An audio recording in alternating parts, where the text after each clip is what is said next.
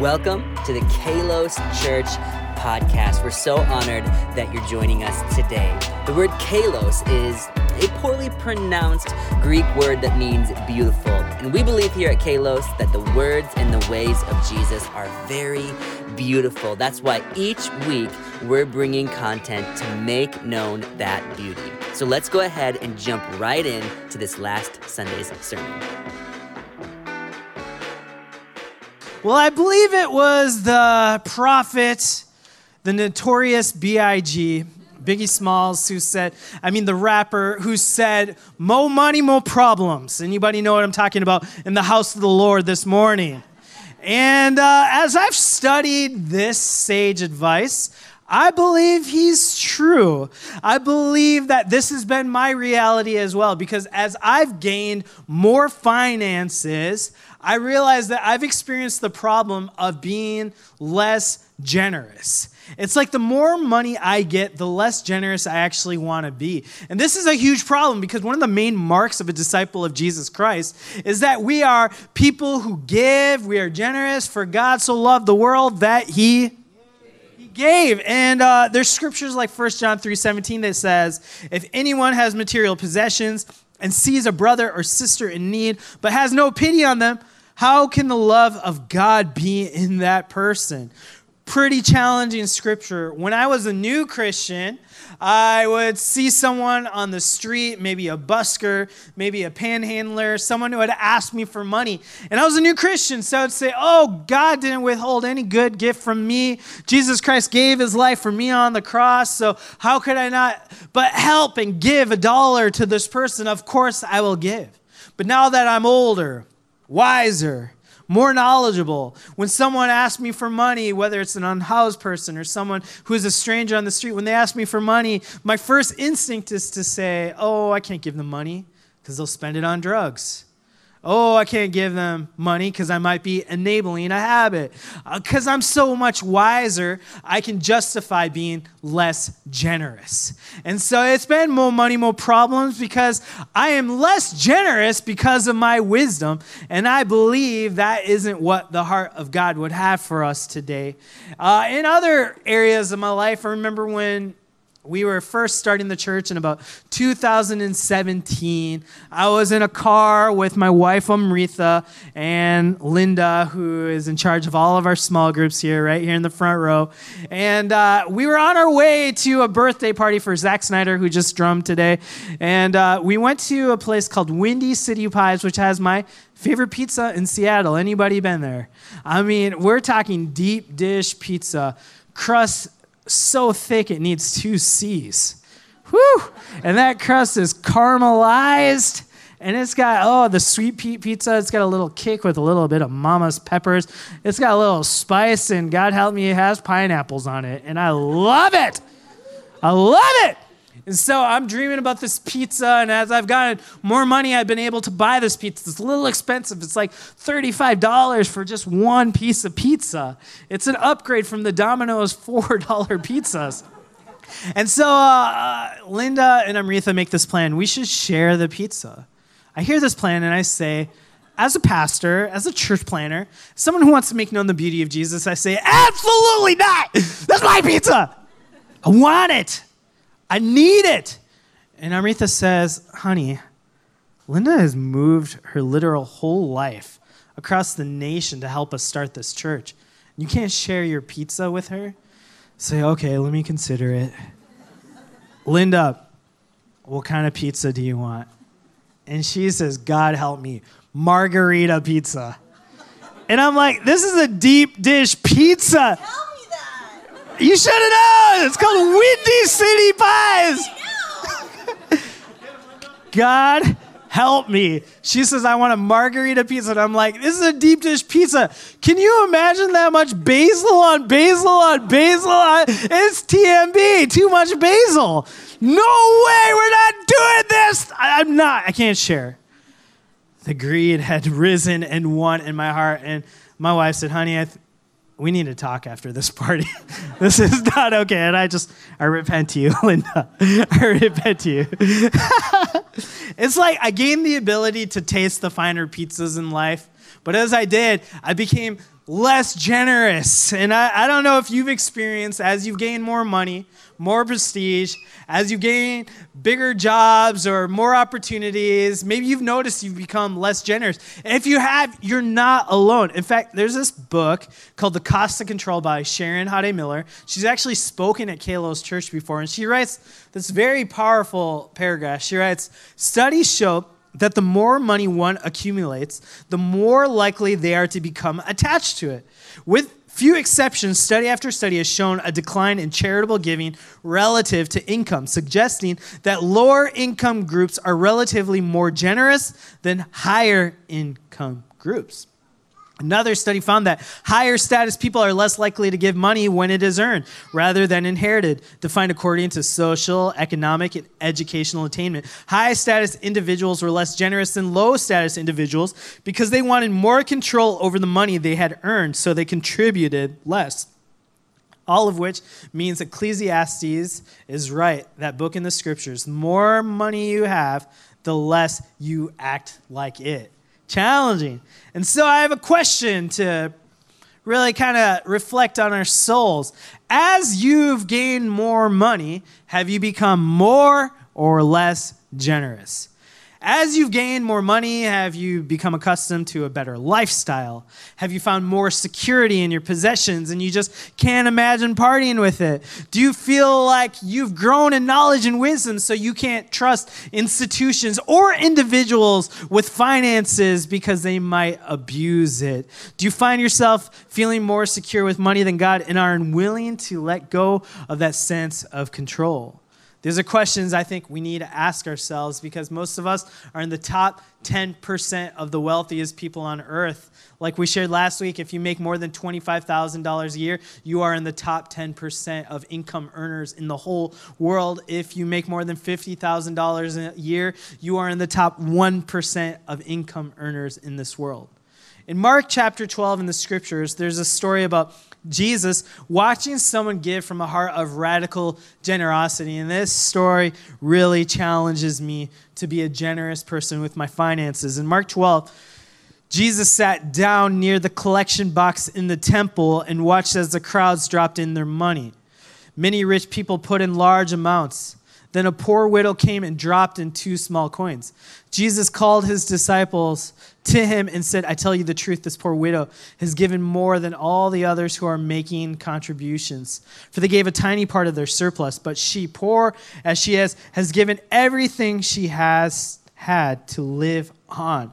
I think this story is so wild. So Jesus is in the, the temple, most likely by the gate called Beautiful in the temple probably near or in the court of women was, was a designated place for women to worship. Remember, there was a place for the Gentiles to worship, the foreigners, the women, the men, the people like the high priest. And so Jesus is observing people giving here. And there is probably in the, the court of women, there's like 13 trumpet looking receptacles where people could bring their free will offering. And so Jesus goes there. It didn't really look like this, but it probably sounded like this. There's trumpet, there's gold, bronze, all this. And so Jesus, he's watching people give. They're throwing their offerings, their coins into these receptacles.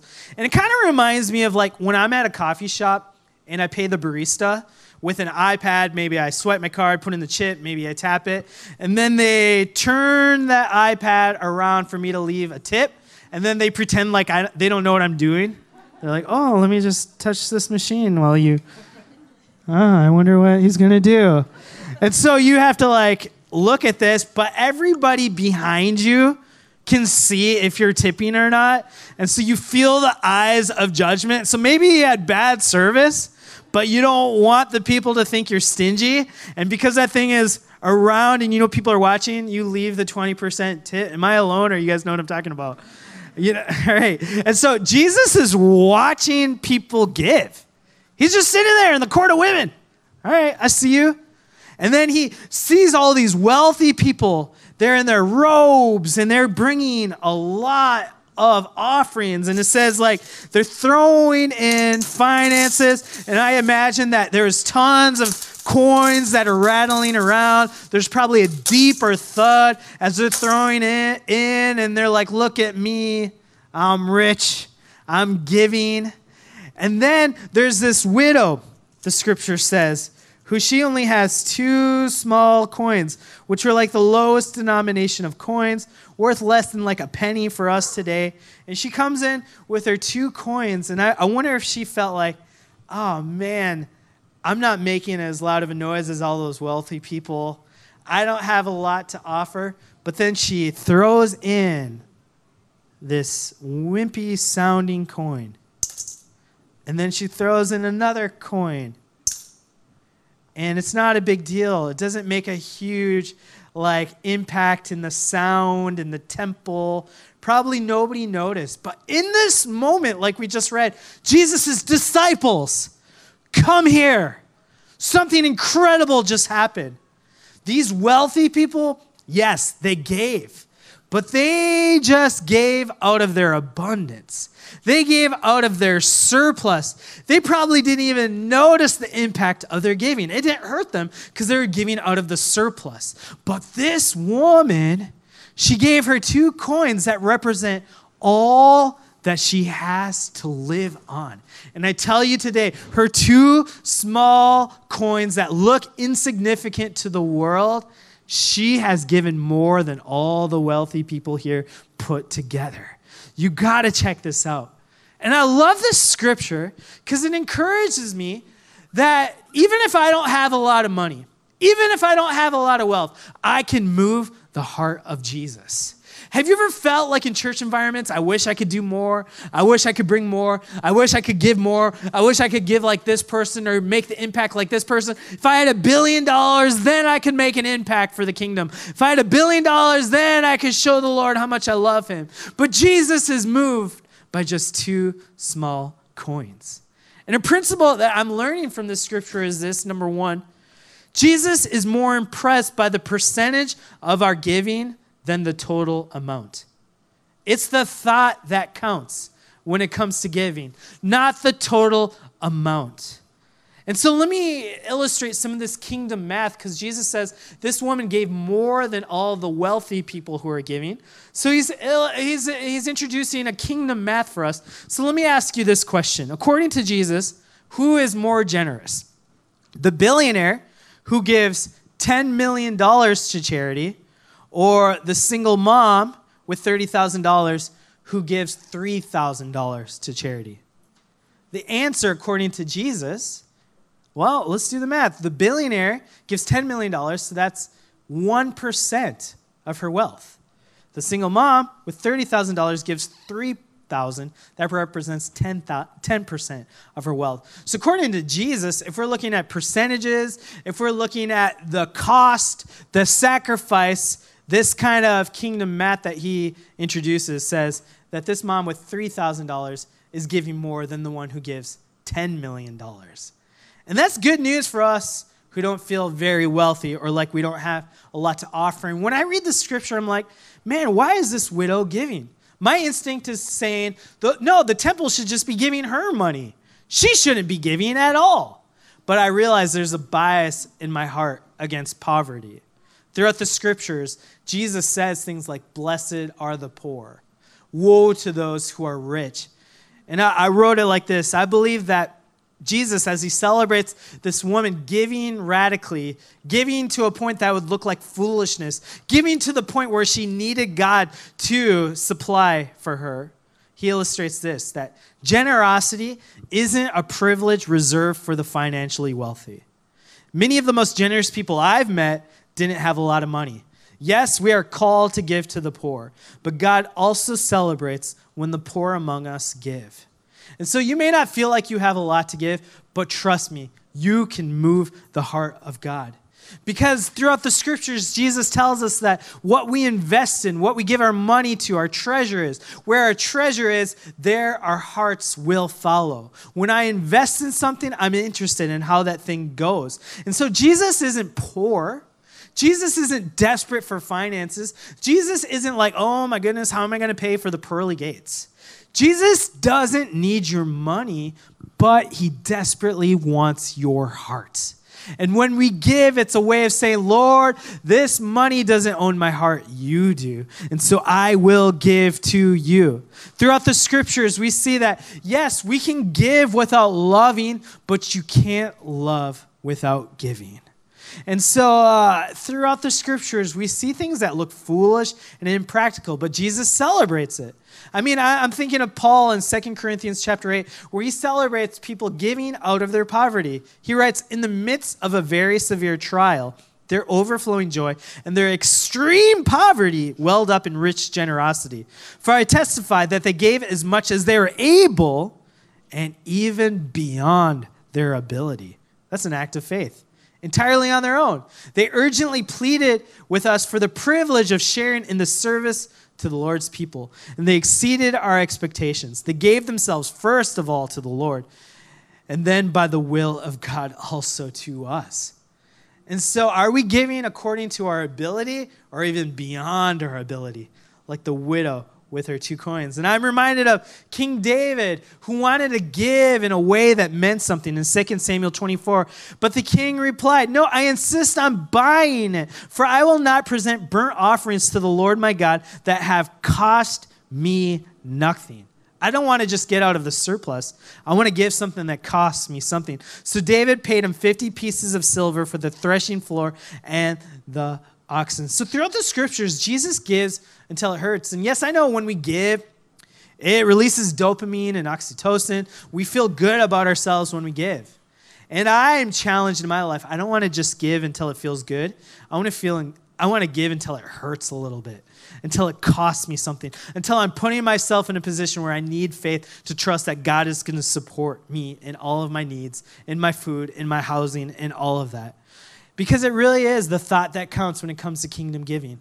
Let me illustrate it with this story. You know, when I, I was first dating Amrita, I did not have a lot of money. Had over $100,000 in student debt.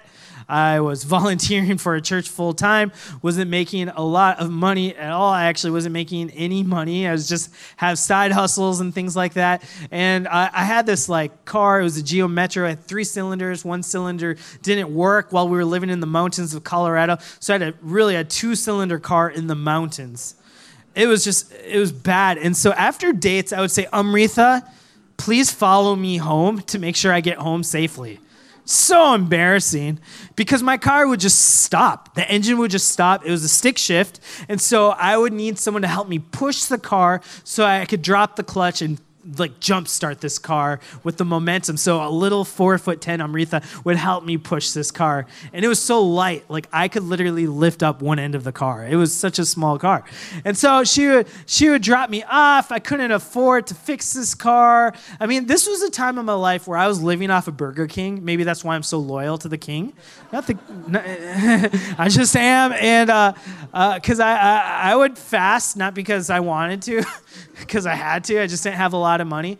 And in fact, at one point at this time, I was working for the church. I was a youth leader, and uh, I moved out of my place. I couldn't live there anymore. And my friend bought a house. And I said, Jordan, I need a place to live. Can I live with you? Uh, and he said, No. I said, Well, uh, I'm moving in. Anyways, he was Canadian. So he was really polite and he couldn't say no to me anymore.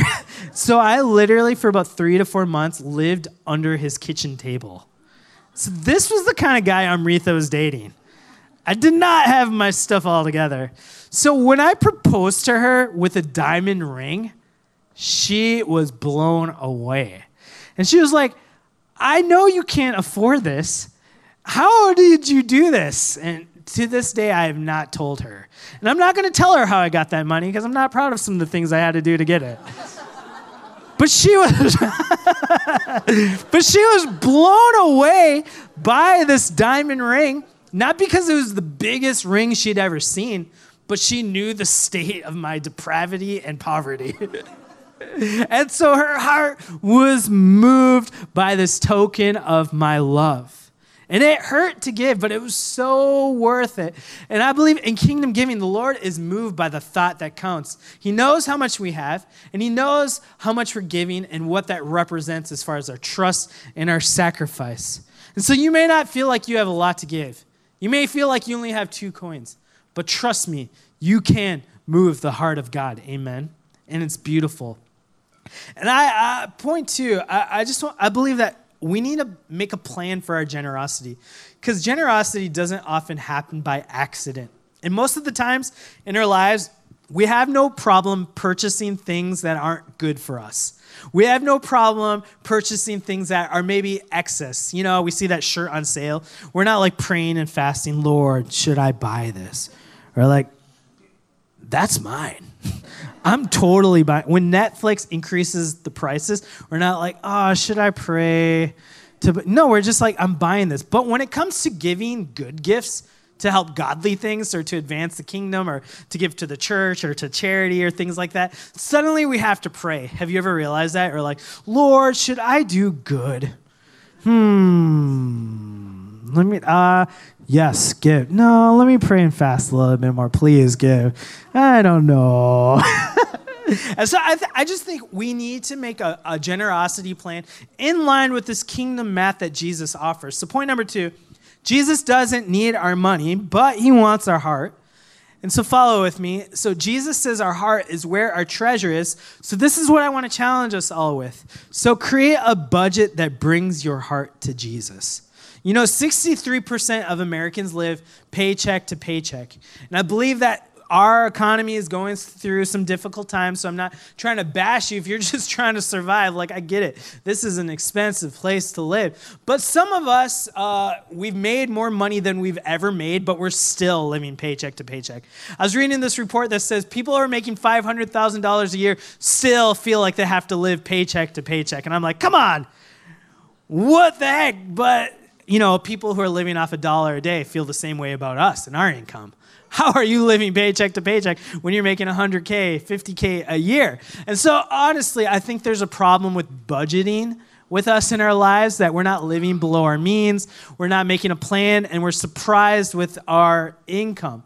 And so, I, just want to bring kind of the fear of the Lord here because uh, we, as Kalos Church, we make a budget every three months and we evaluate how we spent our money the last three months and we make a budget for the next three months. And so as a board, we say, all right, what do we need to do? What do we need to pay for? How much money have we spent? Do we spend above that? Beneath that? And we have a third party accountability firm that helps us with all our accounting to make sure we're legal, we're stewarding God's money. And uh, you appreciate that, right? That we're stewarding God's money because we're religious leaders, we're taking care of the church, we want to use this to advance the kingdom, and you don't want us to just abuse this money or spend it foolishly or embezzle the money or waste it because it's holy money. It's God's money. Well, what if I propose to you that your money is also God's money? Would you be okay with us religious leaders stewarding the church's money in the same way you steward your money in your bank account?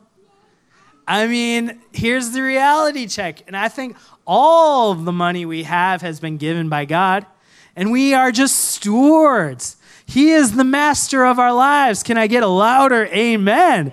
He is the master. Everything we have belongs to Him. But are we stewarding it in a way that honors Him and that is respectful for the good gifts that He's given us. If we took care of the church's money in the same way you took care of your money, would we be glorifying God? It's a challenging question. So I want to encourage you to start a budget. Keep track of your money. What did I spend this month? What do I want to spend next month? How much do I want to spend towards tithing? 10%. How much do I want to give to offering? How much do I want to spend on clothing? How much do I want to spend on Netflix? Make a plan for your money. I really recommend the app called Mint. Anybody here use www.mint.com? It is awesome. It will connect you with your bank account, your investments, your debts, and you can literally have a pie chart of, oh my goodness, I spent this much on coffee this month my goodness. And it'll tell you the trends. You're spending more this month than you did last month, or you're saving more. It is great. I, I remember I went through this exercise with uh, a, a, person I was pastoring in my young adults ministry in Michigan. I said, let's look at your bank account. He's like, I've never done that. I was like, bro, what is this expense? You're spending two to four thousand dollars a month on Taco Bell. My God. And he was he was engaged. Not trying to drop any names, but he was engaged to Becca's sister at the time. oh. He said I can share this publicly. And his fiance found that out. She's like, things need to change before we get married. He had no idea he was spending that much because he had never looked at his bank account. Could you imagine if we did that at the church? Oh my goodness, you guys would cancel us like crazy. but he just, he had never taken the time to like know where his money was going. And I, I, just think we need to be responsible with the money the Lord has given us. So we're not just living paycheck to paycheck because we don't even know what we're spending our money on. Please make a budget because we have a budget in a, our family, and I'm tracking that thing on Mint. I'm like, Amrita, did you order something on Amazon? Because I see it. She's like, yeah. I'm like, okay. Because sometimes we order some things and we don't remember it until it shows up on our doorstep because we're just flippant. Does that convict anybody? Convicts me. I just ordered a, a pillow for airport rides. It's pretty cool. You can lean forward with your face in it, and you can put your hands under it and look at your phone. $24.99. Was it a good purchase? Lord, I hope so. but we need to be good stewards of our money. And so I challenge you with that create a budget, stick to it. This is God's money. And here, here's a third thing I've never noticed in this story until I studied for this sermon. And it, it, it's beautiful. In the verse before Jesus talks about this widow giving two mites, he uh, two coins, he shares something that is pretty uh, convicting for religious leaders. He says in Mark 12, starting in 38, Jesus also taught, Beware of these teachers of religious law. And band, you can come up. For they like to parade around in flowing robes and receive respectful greetings as they walk in the marketplaces. And how they love the seats of honor in the synagogues and the head table at banquets. Yet they shamelessly cheat widows out of their property and then pretend to be pious by making long prayers in public. Because of this, they will be more severely punished. Jesus sat down, and this is where the story picks up, near the collection box in the temple and watched as the crowds dropped in their money. And so I, I just am so moved by this. I want you to notice the nuance of this. Jesus spends his time really calling out the religious leaders who are corrupt, who are abusing widows, who are taking advantage of widows. But then in the next verse, he celebrates a widow who's giving to the temple run by corrupt leaders. And so, point three is this Jesus criticized the corruption of the leaders without abandoning the institution of the worshipers. And I want you to notice the beauty of that because I, I just want to level with you. I know many of us are triggered by this financial legacy series. I know many of us are triggered by any time a pastor talks about generosity. Maybe you've seen people give and ask a lot for building programs, and nobody's even using those buildings anymore. You've seen people uh, waste money or embezzle money or run away with the money or maybe not directly, but you've read the headlines and you've seen it, and you've seen this life of this extravagance from some celebrity pastor or something like that, and you're just like, oh man, I don't want to give to that. I'm just so triggered because, uh, you know, I, I've seen some things. Here's the beauty, and I want you to catch the nuance. Jesus noticed that there was corruption by religious leaders in the temple. Yet, when this widow gave her last two coins to the temple, he was still able to celebrate it because it was bigger than these leaders. It was bigger than the institution, even. It was about this woman having a pure heart before God, saying, I want to give. Lord, I love you. I trust you. I'm placing my life into your hands, God. And Jesus said, Disciples, you got to check this out. This is beautiful. This is beautiful. This is beautiful. But I, I'm not naive. I've seen the headlines, I've experienced it myself with other leaders in my life. But here's why we call this the legacy offering because We feel a conviction that we're not going to abandon the institution of the church just because there's been some abuses. We're not going to judge this thing based on the misrepresentations of Jesus, but we're going to try to live in a way that lives up to the ideals of Jesus. Amen. And there's been a lot of ugliness in the church. There's been a lot of ugliness in pastors. And I know many of us have been church hurt. I am one of us. But I want to try to see something that lives up to the ideals of Jesus. And I believe that the church can be beautiful because Jesus is beautiful. And my hope is not in corrupt leaders, but in Jesus Christ, who never fails us, who truly is a name above all names. And I'm placing my hope in him. And in the same way, I, I sometimes give to people I know who might spend their money poorly. Maybe they will give to drugs, but my, I, I, I, I rather give with a soft heart than not give with a hard heart. Because it's about our heart in Jesus. And part of our desires of this church and all the volunteers and all the leaders is we know people have experienced bad, but what if we could band together to be a beautiful church? What if, as we were giving to help our families thrive in Christ, what if, as we're giving to missionaries and local outreaches, people could have a beautiful encounter with a church that's giving for their good, giving for their benefit. What, what if we could be different? And yes, we'll fail along the way. Yes, I'll fail along the way, but we're going to fail while trying to leave a legacy that's better than the one we inherited. Amen. And so that's what this giving represents that the church can be beautiful. You know, there's this quote I read on Instagram by pastor named Scott Sauls, and he wrote this. It kind of moved me because the church historically has been generous. There have been flaws, but there also has been a lot of good. He wrote Christian philanthropy accounted for 70% of all American philanthropy in 2022. 70% at $300 billion total. Christians also outgave the US government in addressing global poverty. Isn't that crazy? And he, he was quoting from a source called the Philanthropy Roundtable. So I wanted to investigate this a little bit more. Is he making this up? Is he lying? And what I, I found from this article called Less God, Less Giving is so powerful. They wrote an article that said that the, the less religious people are, the less they give. So when you give your life to God, you're going to become a giver this article showcased. And I love all the secular organizations that are giving and, and are trying to make a difference. And I'm not condemning them or putting them down in any ways, but I believe that the church has a unique role in being a, a light to the world and giving. And this article called Less God, Less Giving wrote this Members of U.S. churches and synagogues send four and a half times as much money overseas to needy people every year as the Gates Foundation does. Much of this religious charity is applied in the hardest places with high efficiency and low overhead by Christians who go the last mile into rural, extremely poor, or dangerous areas where governments and international bureaucracies have no effective reach. It is easy to overlook this giving, just like the widow with two mites, because it comes not in mega gifts from billionaires, but rather in millions of $50 checks written by faithful donors to groups like Samaritan's Purse, World Vision, International Justice Mission, Mercy Ships, American Jewish World Service, Compassion International, Catholic Medical Mission Board, MAP International, and so forth.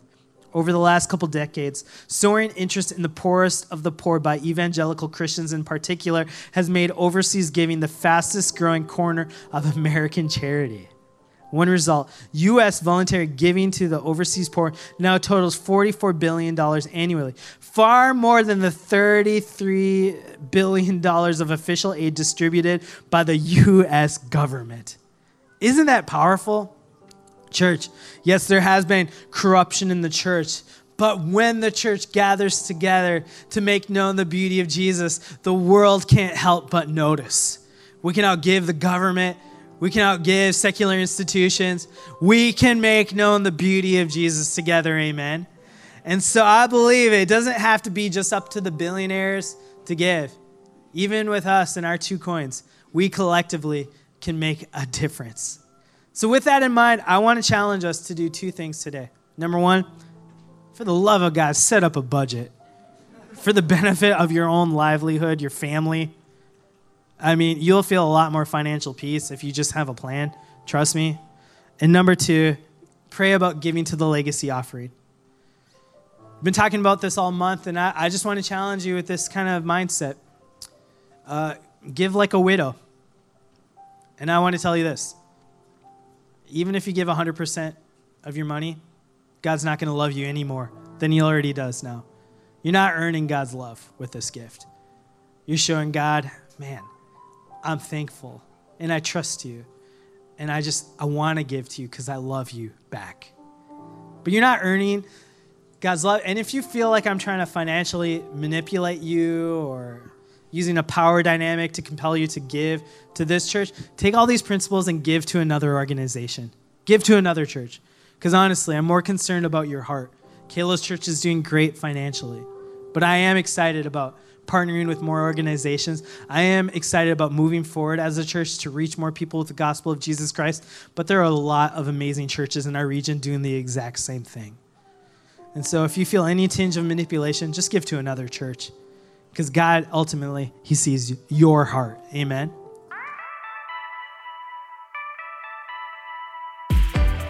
Thank you so much for joining us for the Kalos Church podcast. Hey, if you feel comfortable, we would love to see you and meet you in person. We meet at 9:45 and 11:30 every Sunday at the Hilton Garden Inn in downtown Bellevue. If you want to join us, head to www.kalos.church. You can get all the information you need and sign up so we can make sure there's a safe place for you to come and experience the beauty of Jesus with you. We'll see you next time.